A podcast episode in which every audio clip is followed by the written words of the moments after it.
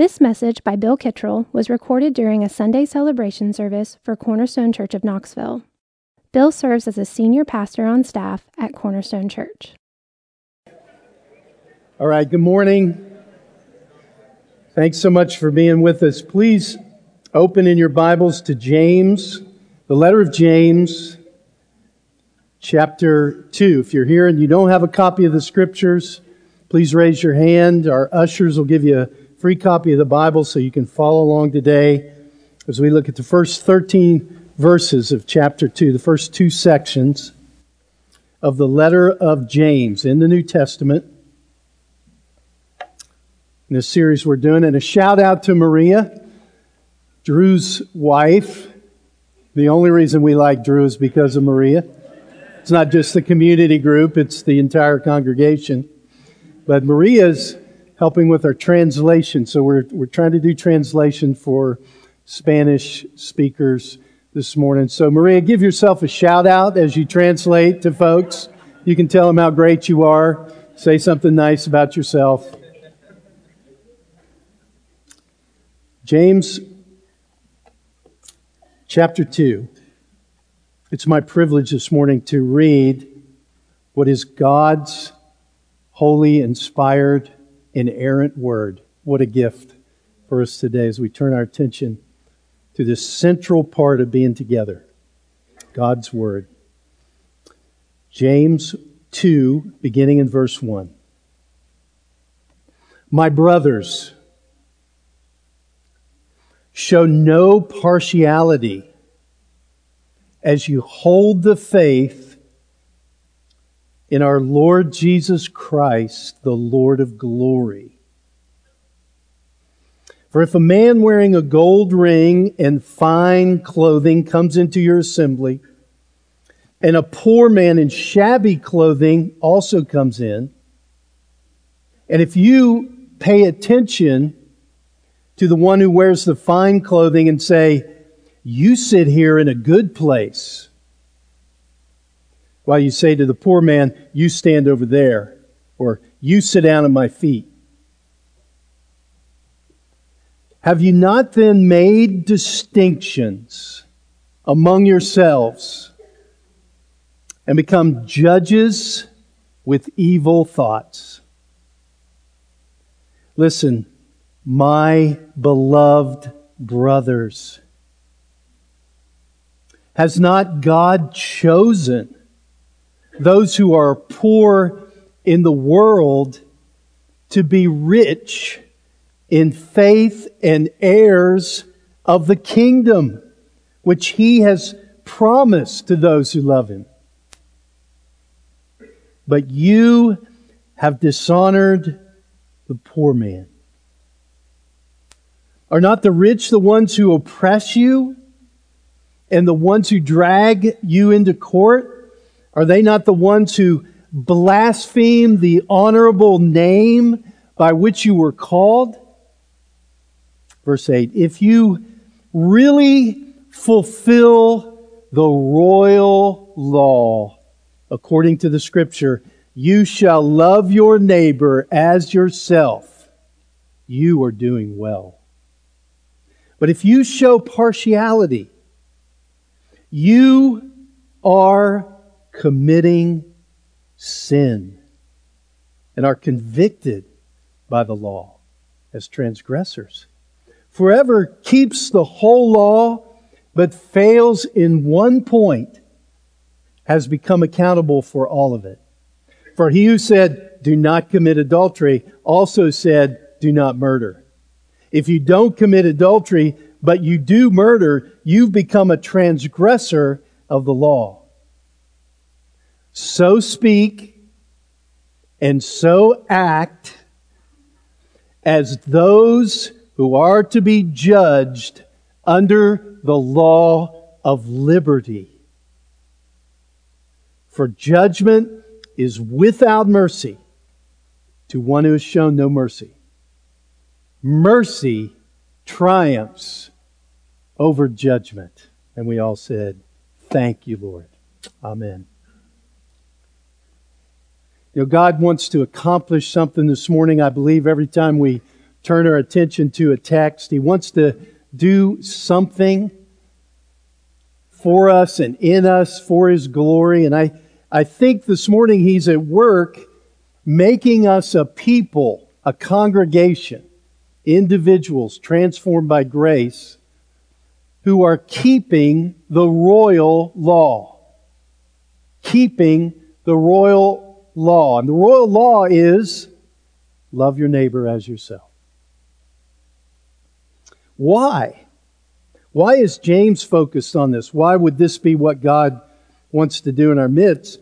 Well, it's evidence that your faith is genuine. When you keep the royal law, it's evidence your faith is genuine. And James, as you know, is a book about true faith as opposed to a false faith, a false one. Living faith. That's the subtitle of our series. Living faith versus a dead faith. James doesn't minimize faith. He, he doesn't think a person can be justified without faith. Luther missed that. He James believes faith is supremely important. For, for James, it's so crucial that he wants to make sure these people, that, that his beloved brothers that he cares so much about, he wants to make sure, because faith is so important that it's a, a genuine faith. He knows, doesn't he, that people deceive themselves. They think they have faith, but the truth is, they're hypocrites. And so we've seen him write to his original audience and draw their careful attention to their capacity for self deceit. And this issue runs through the whole book. He wants those who say, I believe in the gospel of Jesus Christ to be real disciples, to manifest, to show forth a living faith. He wants to wake up people who are self satisfied, who are self righteous. They think they're believers, but, but, and they're satisfied with their evaluation, but their actions tell a different story, and he wants to wake them up. Their works reveal a dead faith, and he wants them to see this because they're deceived. It may not seem like it, but this, this book is a gift to local churches. It's a gift to our church. It's such a means of grace for us to have a season to just camp out here and let James teach us and instruct us. The Lord, I believe, has given this to us to encourage us. Thank you for your response. Last, last week was a challenging message. I hope it reflected a challenging text. And I'm, I'm just very grateful for the abundance of encouragement that I received. A number of people said things to me like, sermons like that are why we are a part of this church. As a pastor, that's very meaningful. I've, I've learned from other pastors. It's never happened in this church maybe, maybe once or twice. That isn't always the response of every congregation. Preaching a message like that gets people fired. Preaching a message like that causes people to go to a different church. I often receive also encouragement from our guest speakers. Sometimes they say things publicly so you hear it. Many times, though, it's private. And these are people that travel and and go to different churches and they're biblically discerning. They have no reason to flatter me. I'm the poster child for an ordinary pastor. But for example, when D.A. Carson was here a few weeks ago, he was very encouraging, and he is, trust me, not someone who uses flattery with anyone. I, I've been with him a number of times, and I've never left feeling that warm, fuzzy feeling inside. And the last thing he said to me as we were leaving, he kind of stopped me because I was walking away, and he said, This is a healthy and strategic church. And then he sent me a letter. And he, he said he wanted to just thank everyone. He said there were so many signs over the weekend that this is a local church, and I love how he says this in good repair, in good heart, delighting in faithfulness, and seeing the extension of the kingdom through the proclamation of the gospel. He says this You folks have been an encouragement, to me. Exclamation point. I don't think he uses too many exclamation points. You folks have been, maybe I'm misreading it. It's displayed prominently in the office if you'd like to come by and read it. I just want you to connect the dots. Your response last week. You're on the edge of your seat. You're listening to God's word. It, it's not a warm and fuzzy message. And you're encouraging me and telling me that's why you're here. I think that's what Dr. Carson is talking about. And I think what he's saying when he says strategic is the world really needs congregations like that. We certainly aren't the best congregation. We certainly aren't the only congregation living like this, but we do want to aspire to that because there's such a need. It's a great time to be a faithful congregation. It's a great time to be a congregation listening to God's word because the world needs to hear the word of God. And so I want you to persevere in faith. And that's what this book is all about. I want you to make it. I want you to stay strong. I want you to be steadfast and movable in your faith. I don't want you to suffer shipwreck. So you're wise to listen carefully this morning not to my sermon as much as God's word.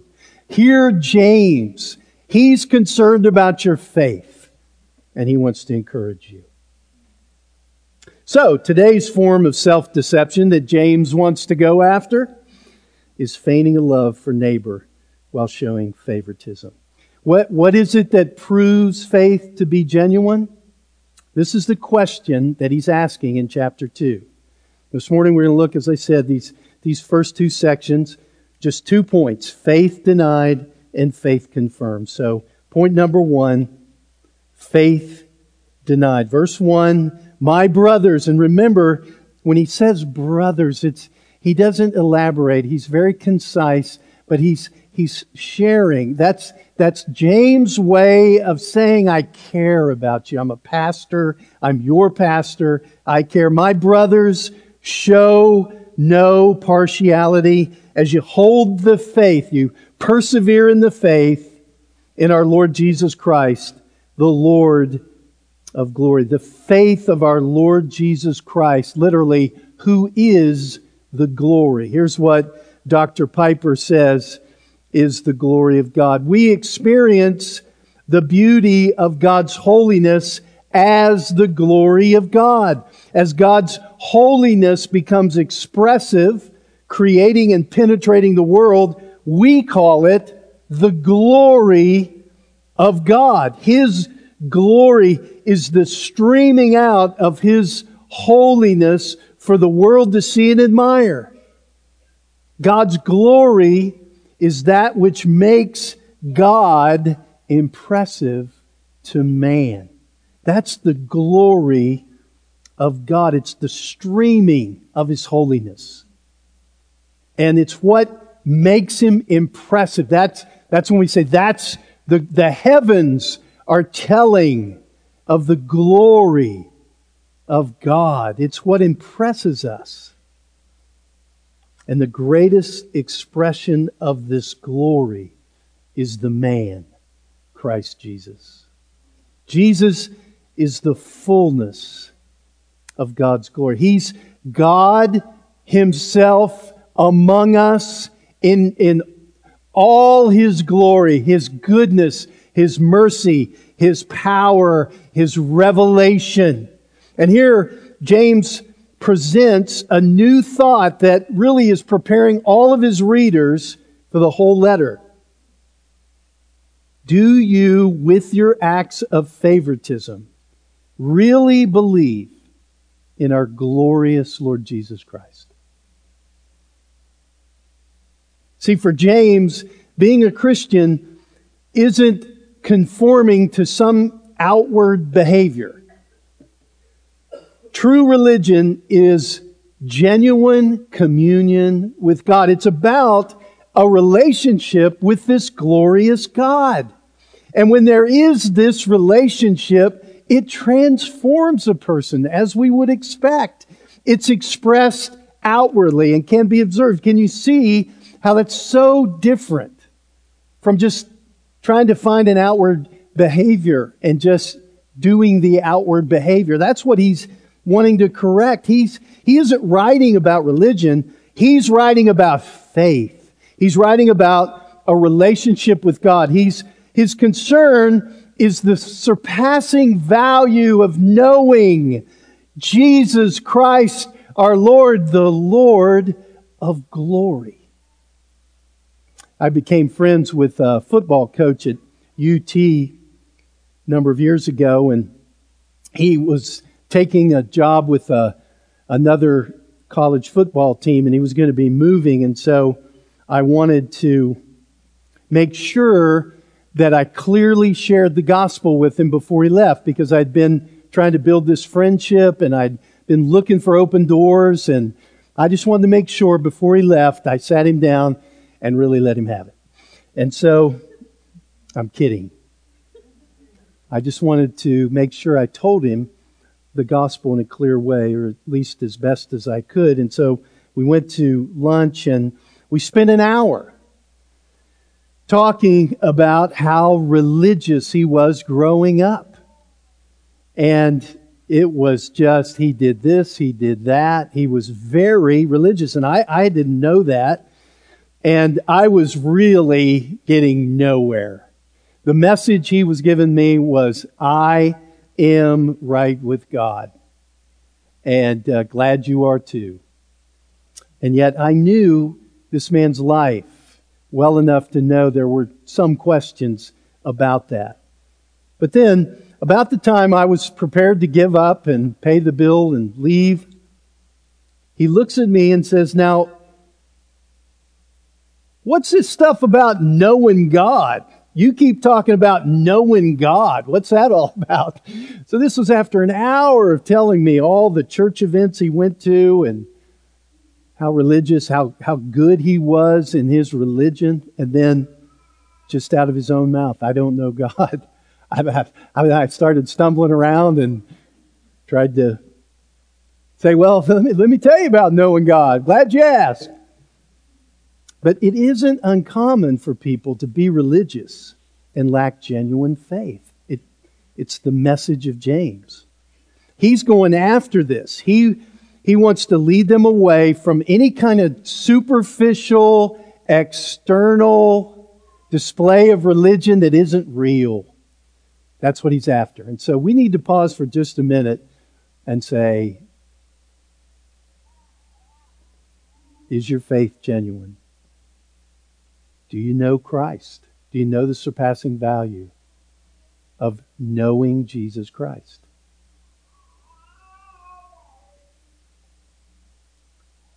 Verse 2 if a, if a man wearing a gold ring and fine clothing comes into your assembly, and a poor man in shabby clothing also comes in, if you pay attention to the one who wears the fine clothing and say, You get this good seat, but the poor man, you say, you go over there, you sit down at my feet. You've made distinctions, James says. It, it dishonors the poor. It's a denial of faith. Faith denied. Favoritism.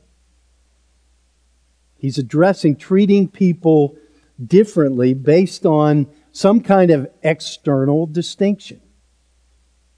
And this is so specific. It's kind of shared as a hypothetical, but it's so specific. And as we go through the text, you just can tell no, this really happened. Someone who has these outward trappings of wealth gets ushered in the congregations, James writing is writing to, to a nice seat, and the poor man has to stand in a different place. And all these distinctions are made based on just looks. One commentator, J. Motyer, says it, it's a timeless illustration. It is still not always easy to know how to accommodate a tramp in a worship service. A poor man in shabby clothing, literally filthy. The, the term is meant to say it's revolting. This person probably has an odor. James is not making it easy for us. He's describing someone that it would be difficult to accommodate them in a worship service. The sin of partiality, the sin of favoritism, is the sin of judging people by externals. There's a false distinction here, a, a distinction made for wrong or even evil reasons. And the question he's saying is are you going to put the Lord of glory first? Or are you going to be worldly in how you evaluate people? Remember, he grew up in the household of Joseph and Mary. This is Jesus' stepbrother. They were poor. James knows how the world thinks. He, he knows the inequality in the world. And he knows that the world works in favor of the rich and against the poor. But he also knows the gospel. He knows the good news about Jesus Christ that though he was rich, he became poor so that you and I might see the glory of God in the face of Christ. He left true riches and became poor. He took our nature. He took our sin. He took our curse. We were blind. We couldn't see the glory of God. But He made us see by bearing our sin and fulfilling all righteousness. That's the good news for every Christian. How can we make distinctions? We can't. We can't. So if a man that has all the trappings of wealth walks into our assembly, our meeting, our gathering, our worship service, how do we respond? The key to understanding how to respond is to ask this question How would Christ accept someone who comes into our meeting in shabby clothing or someone who's wealthy? The answer is he would become poor so they could become rich. And those with genuine faith, they're like him. That's his whole point. Into the meeting walks a man with gold rings on his fingers. Everybody wants to take their wedding ring off this morning, you know. But, but really, what he's talking about is cultural. So, one commentator I was reading, he was writing about the 80s. He was writing in the 80s. And he said, Today it might be a Rolex watch or an Armani suit. I'm not sure that still works. I don't know if I've ever seen a Rolex watch before. It's different now in this 21st century, isn't it? But the point is that someone is making an ostentatious display of status. And it's the kind of thing that causes people to defer to them. It's the kind of thing that gets them special treatment. It's a status symbol. What is it today? I mean, I'm not even sure I know. You know, I thought it may be really cool, shabby clothing. Because we're kind of into shabby. I go around to all my friends, man, I wish I could wear shorts on Sunday morning. This is nice. We have our symbols of status. Our culture discriminates, for example, based on age. Our, our culture likes youth. I'm old now and I'm not happy about it, you know. I liked it when I was young, but now not so much. Sherry and I went to a restaurant. My wife Sherry and I went to a restaurant the other night, and we both left talking, saying, That restaurant's in trouble. Everybody there was our age. James might say to us, A young man comes in and an old man comes in. How do you treat them? It's to be expected that the world defers to those who have the money, the wealth. We, we get at a UT football game, there's guys in the skybox and guys not so much in the skybox. But there's no place in the body of Christ for this. When this happens, it's a tragedy. It's incompatible with faith, genuine faith. It's hypocrisy on display. The rich man is offered a good seat, an honorable one. But the poor man is told, You sit on the floor. In verse 9, James says, You're committing a sin. You're a lawbreaker. Now, if you read history or you go to historic places, you know it wasn't long ago when the wealthy actually paid an annual rent and got preferred seating. And lock, they would have pews and they would lock the pews. I think it's a great idea. We're going to start doing that next Sunday. We need to generate some funds around here. I'm kidding. I'm kidding. But those, those who couldn't afford it had to sit in the far corners of the building. This wasn't that long ago. They, they were literally called free seats. I, I read about one of my favorite pastors was Charles Simeon, and the congregation turned against him, and the people that had the locked pews wouldn't let anybody sit there even though they weren't coming to his meetings.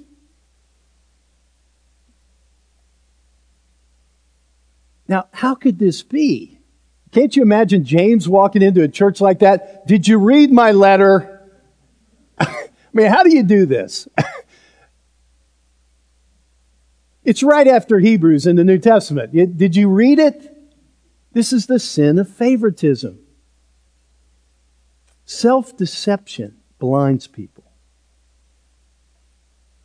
to the clear teaching of Scripture. But we're past all that, right?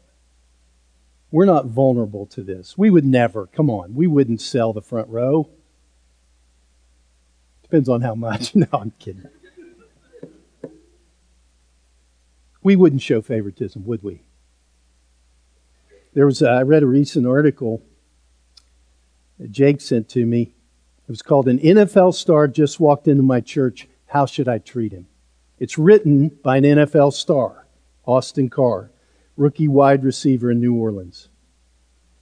Imagine, he says, standing in your church sanctuary on a typical Sunday before the service begins, and you look toward the entrance and notice a famous athlete from your hometown team walking in with his wife and children. And he tells this whole story. Talks about big time fans being, and it, it's true. It's him. And he talks about how NFL people NFL players are treated. And he has stories of all these Christian guys that, that are hesitant to even go to a church because of the way, because of the sin of favoritism. He quotes our text today in this article. The worst one, he talks about his most awkward church moment. Eric and I had a especially awkward church moment in the middle of a Sunday morning sermon the assistant pastor asked the congregation for a show of hands identifying fans of the hometown team. Keep a low profile, my wife and I didn't raise our hands. Noticing this, the preacher squinted at us, motioned in our direction, and said, Why don't you have your hand up? You play for the team, don't you? Immediately, every head in front of us swiveled around, stared at us. He goes on to talk about how embarrassed he was. How'd you like to be the pastor reading this article? They actually went to the guy and they, they talked about and explained to him about the sin of favoritism and how it doesn't serve the people in the congregation, how it isn't biblical. Talk to him about young believers in the NFL who, who don't want to go to church and how it would affect them. This is worldliness. What would you do this morning if Peyton himself walked in the doors? How would you respond? How would I respond? That's the question. According to James, you have made distinctions among yourselves. Verse 4 You're discriminating against people. You've become judges with evil thoughts. Here's what Dan McCartney says In the ancient world, as is still to an appalling degree the case in the modern world, the application of justice in the civil and criminal courts quite often was a function the economic resources and social status of the litigants. In other words, the rich got a better treatment in the courts than the poor did. But Judaism and Christianity with it insisted that God gave real justice. He can't be bribed. His judgments aren't based not a whit on whether the person in the dock or the person on trial is a king or a pauper, a movie star or a farmhand. Thus, equity is also required of human judges and inequity is roundly condemned in the, New, in the Old Testament. James points out that discriminatory seating is of a piece with the perversion of justice that all too frequently occurs in secular courts, and thus it is an implicit denial of faith in the God who shows no partiality. In fact, the Lord prefers the poor.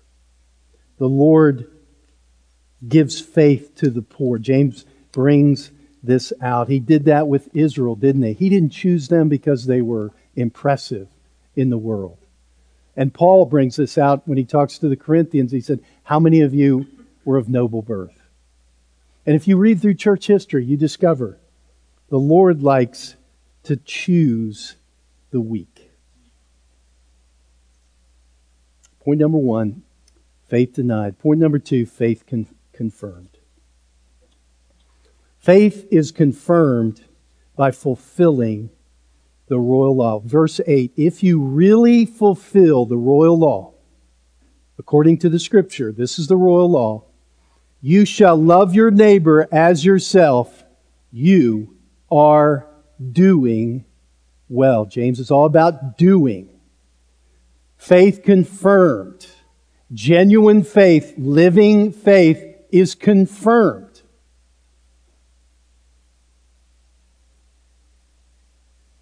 It's confirmed because people love their neighbor as themselves.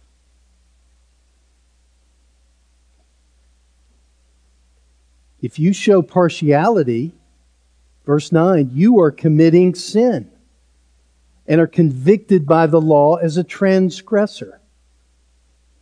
Okay, James, tell us what you really think. Okay? It's sin. What you're doing is sin. Verse 10 Whoever keeps the whole law but fails in one point has become guilty of all of it. The law says don't commit adultery, it says don't commit murder. If you murder but don't commit adultery, are you a lawbreaker? Yes. Because the law has integrity. The law is complete, it's perfect, it's unified.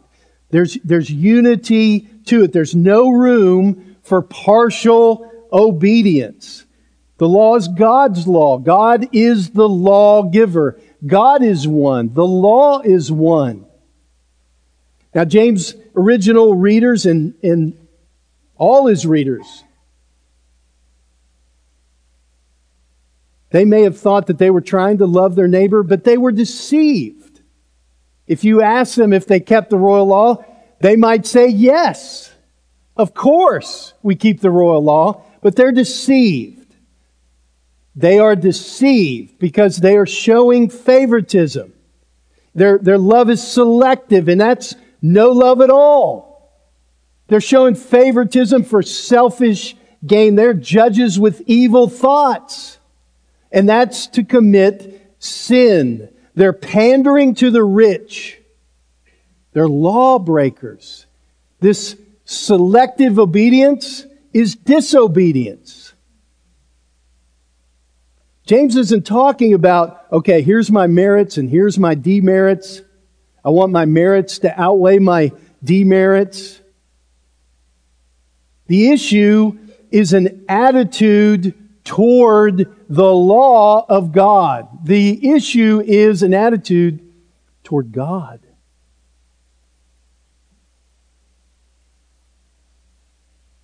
James, James is saying someone who loves wealthy people more than poor people is not obeying the command of love. You're, you're committing sin.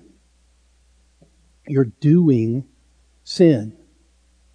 And when you, when you say, stand over there, you are sinning your words. James is not just about actions, he's about words. You sit over there. Here, you come and have this good seat. They're sinning. There is a, a sign in neighborhoods I've noticed. You may have seen this. And it, it's trying to encourage you to drive at a certain speed so you don't endanger the children that live there. Have you seen these signs? It says, drive like your children live here. It always strikes me as funny because I, I would like to think I care about their children too, you know? Like if I think, okay, my kids don't live here, so I'll drive 100 miles an hour. If I hit a few kids, no problem.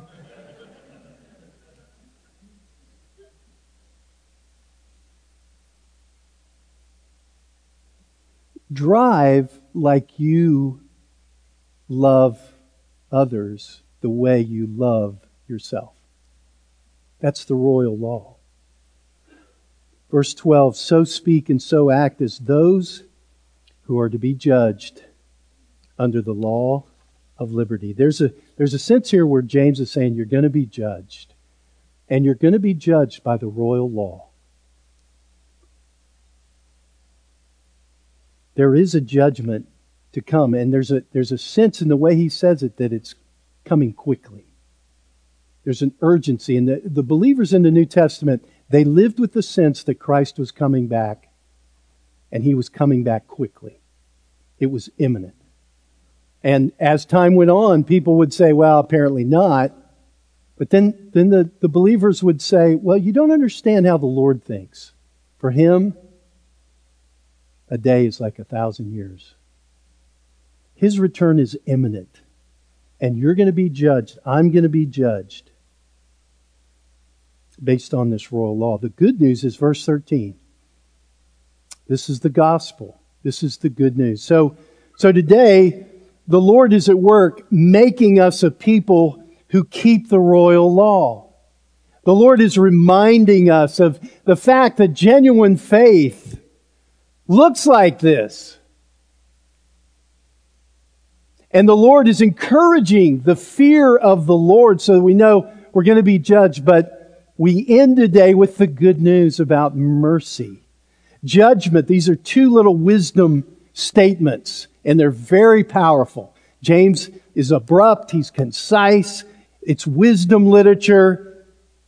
Judgment is without mercy to one who has shown no mercy mercy triumphs over judgment.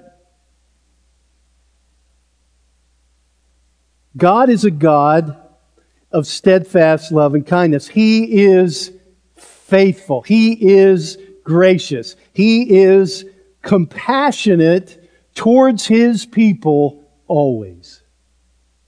This is the way he relates to them. He, he's merciful to his people in judgment. And therefore, his people are to be merciful when they judge others. They're not to be judges with evil thoughts. They, they are forgiven, and the one who forgives should expect forgiveness. The one who's merciful should expect mercy. It, this is a statement about how powerful mercy is. It's so powerful. And when we stand before the Lord, you know what's going to happen? The clear teaching of the New Testament is those with genuine faith, when Christ comes back, we will all know everything we've ever done has been shot through with sin. There's not going to be any, any perfect people standing before the Lord. And you know what's going to happen? When we stand before Him, we're going to receive rewards.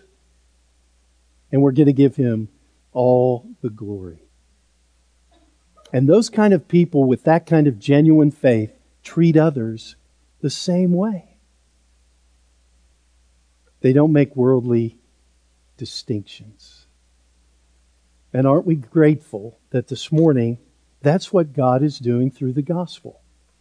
Through the good news about Christ. He's sending His Spirit. What are you excited about? What He's excited about is transforming this congregation, transforming every individual Christian with genuine faith into the likeness of Christ for His glory alone. Amen. Pray with me, please. Father, I, I do pray for this congregation. I pray that our faith would be built up. Lord, I pray we would see our faith as a great gift. I pray that we would fight for our faith, that we would listen carefully to your word this morning, that we would be on the edge of our seat, Lord, so that we would hear your word and our faith would grow and, and be strengthened, Lord, that we would be edified in our soul. And that as a result, Lord, we would be kind of like the first fruits of the gospel. That we would look like Christ and we would be a congregation that, that truly is in good repair and strategic for your gospel mission. We ask all this in Jesus' name and for his glory. Amen. You've been listening to a message given by Bill Kittrell during a Sunday celebration service at Cornerstone Church of Knoxville. To find out more about Cornerstone Church of Knoxville, visit us at www.cornerstonechurchofknoxville.com or call our church office at 865 694 4356. We'd love to have you join us in our mission to treasure, grow in, and proclaim the gospel of Jesus Christ.